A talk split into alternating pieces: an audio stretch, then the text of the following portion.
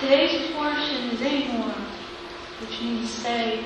It's in Leviticus, it runs from Leviticus 21 1 towards the end of 24, Leviticus 24. Um, Leviticus 21 has the rules of purity for the priests and Aaron's family, and they're, they're strict. Leviticus 22 has the rules of purity for everybody else, so to speak, others in Aaron's family, those that are not the priests. Uh, the rules of purity for those who are giving an offering um, from among the Israelites. And as, as important as and as strict as the regulations in the two chapters, one of the things that really struck me was that in these two chapters, six times, not two times or three, six times, three times twice, it says that the priests and those who serve have to be pure because they offer lechem elokechem, the food of your God. Lechem we know is bread, of course. Um, and poetically in scripture, bread means food. We, we, every day, if you say the birkat hazon after you eat or whatever, we always say, Who noten lechem basar? Who gives bread to all flesh? But we know all flesh don't eat bread, right? My cats don't eat bread, except when they steal it lions and snakes don't eat bread, right? But we use bread to mean food. Um, but we also know God doesn't eat food. In fact, the things that are brought to the altar, if you look at the chapters before this today's portion and today's portion, the things that are brought to the altar, the blood is for atonement, certain things are burned in smoke, and all the other things, there's two whole chapters, 21 and 22, that explains what you do with the food, because God doesn't eat it not the bread of the, the bread of the face or the showbread, not the meat that's on the altar. He doesn't eat that stuff. Pre- that's why we have two chapters of which of the priests, what can Aaron eat, what can his family eat, what, when you bring an offering, what can you eat. Because we don't need to feed our God. He feeds us, truly. Um, the pagans, of course, and even to today, believe they have to feed their God. Have you, anybody ever been in Hawaii during a volcano? When Kilauea's live? You know, feed Pele, the goddess of volcano. I've been I've been hiking on the Big Island in volcano times, and uh, every place I stopped, I kept seeing raw meat and sloe gin. They're feeding the goddess. So that seems to be her need. However, God isn't eating the food that we put on the altar. So what is He eating? It says six times, your priests offer lechem elokechem. You, you are, they offer what God feeds on. So what is it that he needs? Blank faces. Worship. Worship. Go back and listen to the sermons that Rabbi Chaim has spoken on prayer, or that Michael or David have spoken on prayer. One of the things that struck me the most, many times over, I have heard Rabbi Chaim say, we're immature if we only pray when we need something. We're supposed to pray because God needs something. He needs the worship. He needs the prayer. Or as King David says poetically, excuse me, not, we're not poets, the fruit of our lips, that's his fruit. Um, so yes, the, the, the, priests are sacred and separate because they offer the food of God. They're not those things that were on the fire. Um, uh, chapter 22, I'm going to read you uh, parts of that, the end of 22, the beginning of 23. Chapter 22 is another one of those ones where, in a sentence and a half, it says, I am the Lord, I am Hashem, I am three times. And if I pick the last words of the line before that, it says it four times. Um, so, and, and that's the reason, that's the introduction to keeping the feasts. Not because we're different or we're Israel or whatever, because I am the Lord who took you out of Egypt. I want a relation with you. I want you to remember what you did. So we keep so then it's the instructions of the feast. In Leviticus 23 are the feasts laid out. Which one is the first and greatest of the feasts? Shabbat. Ken, Ken Adonai, Ken Adonai. It's Shabbat. They don't start Pesach. The, discussion doesn't start Pesach till line 5. Shabbat's first. So today is the highest of the feast days of Israel, so we're having a holy day today. Um, and then in chapter 24 is a hard one. Chapter 24 begins with the instructions for the oil lamp in the holy place, uh, the instructions for the showbread, which says that there is also frankincense next to it, or with it, or on it, or something on the tables. I don't know how that was done. It's not a lot of detail, and you could read those words wrong. thinking the frankincense is spread on the bread. It's not.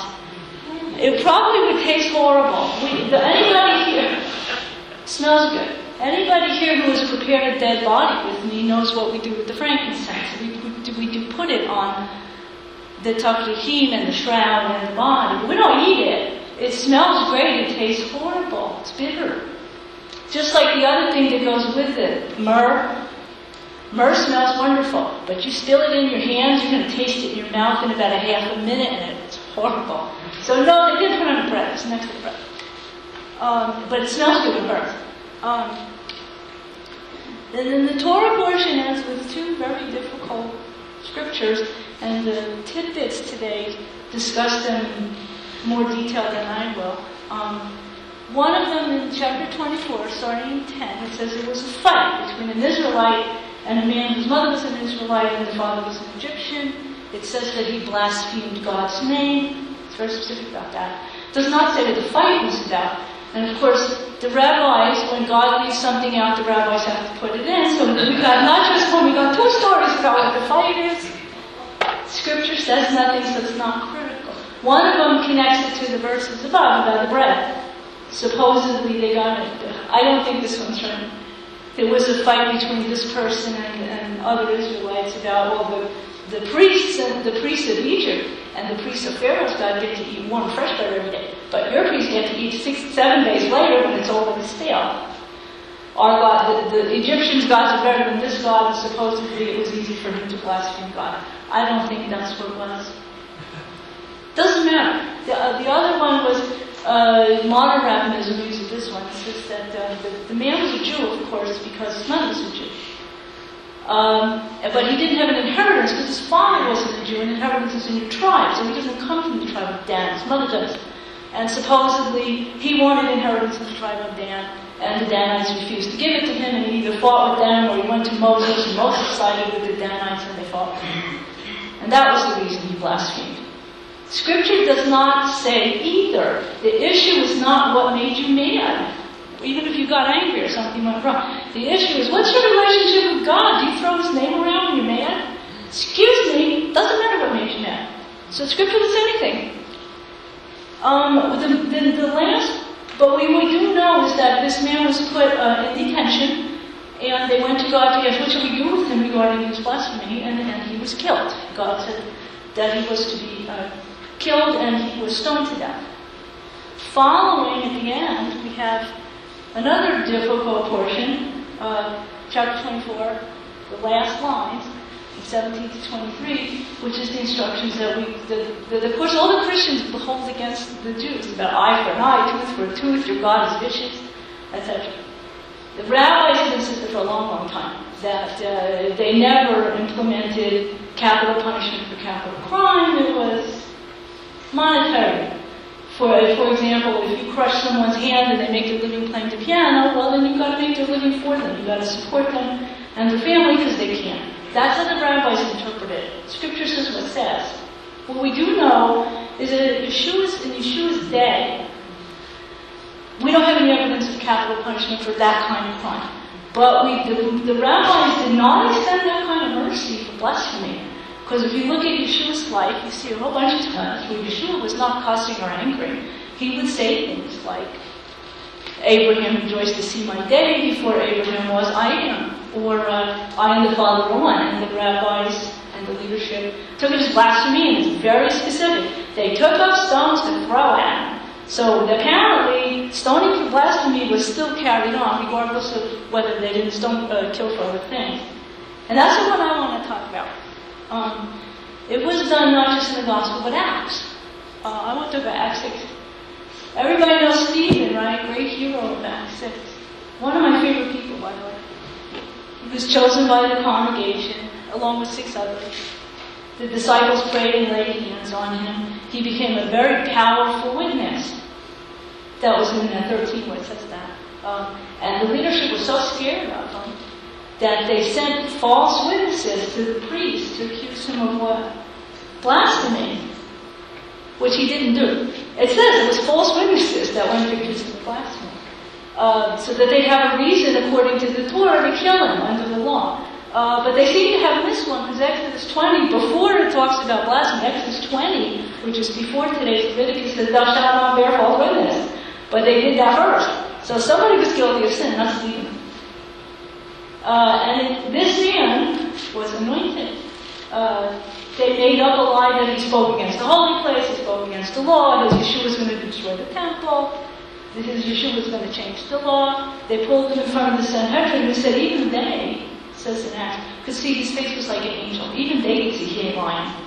He's telling the truth. He's not guilty of sin.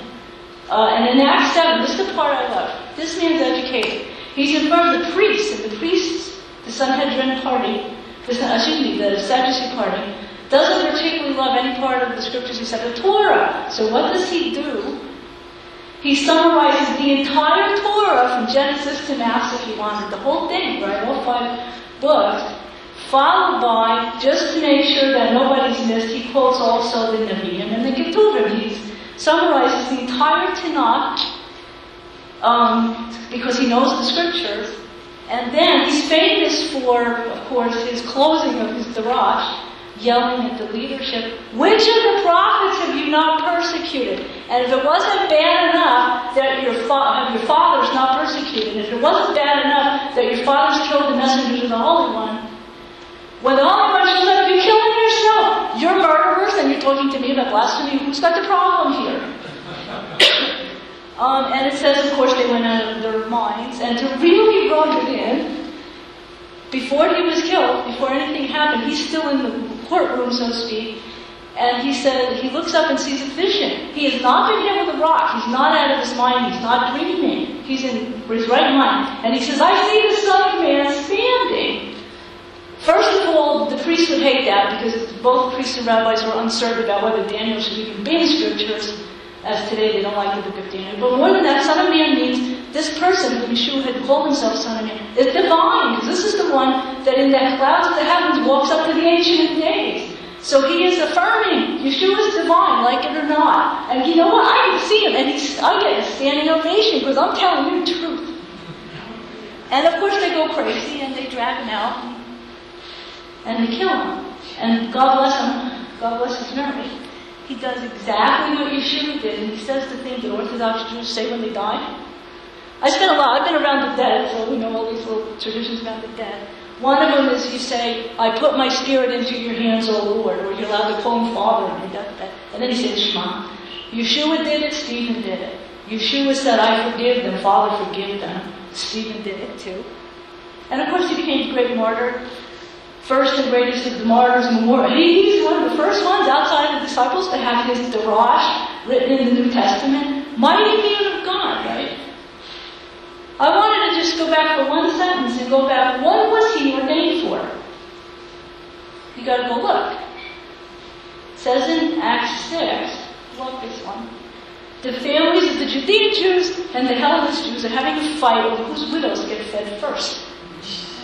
When we have the Oneg and the food giveaway and the family problems, whatever, you feed your mothers-in-laws before ours.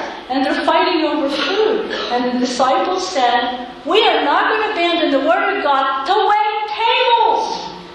Go find some other guys to do that. And, God bless them, they knew. And make sure that they have the Holy Spirit and wisdom. Because if you're going to, if you're to referee Jews fighting over food, you better have that. so, he was ordained for. He was an Oneg minister. Or tables. And we have similar, you know. Oh, if you were ordained or anointed here to put ribbons on chairs, to give out plastic forks, to roll tables, whatever, or what do we call it now, the schlepping of the chairs, right? Is that really what you were ordained for? I don't think so. You know what? So was Stephen, the great martyr, the great preacher, the one who faced down the entire Sanhedrin and the priest. He was supposed to wait tables. Don't shortchange God. Whatever they laid hands on you for, whatever you were assigned to do, that ain't it. That's not all of it. Don't limit God.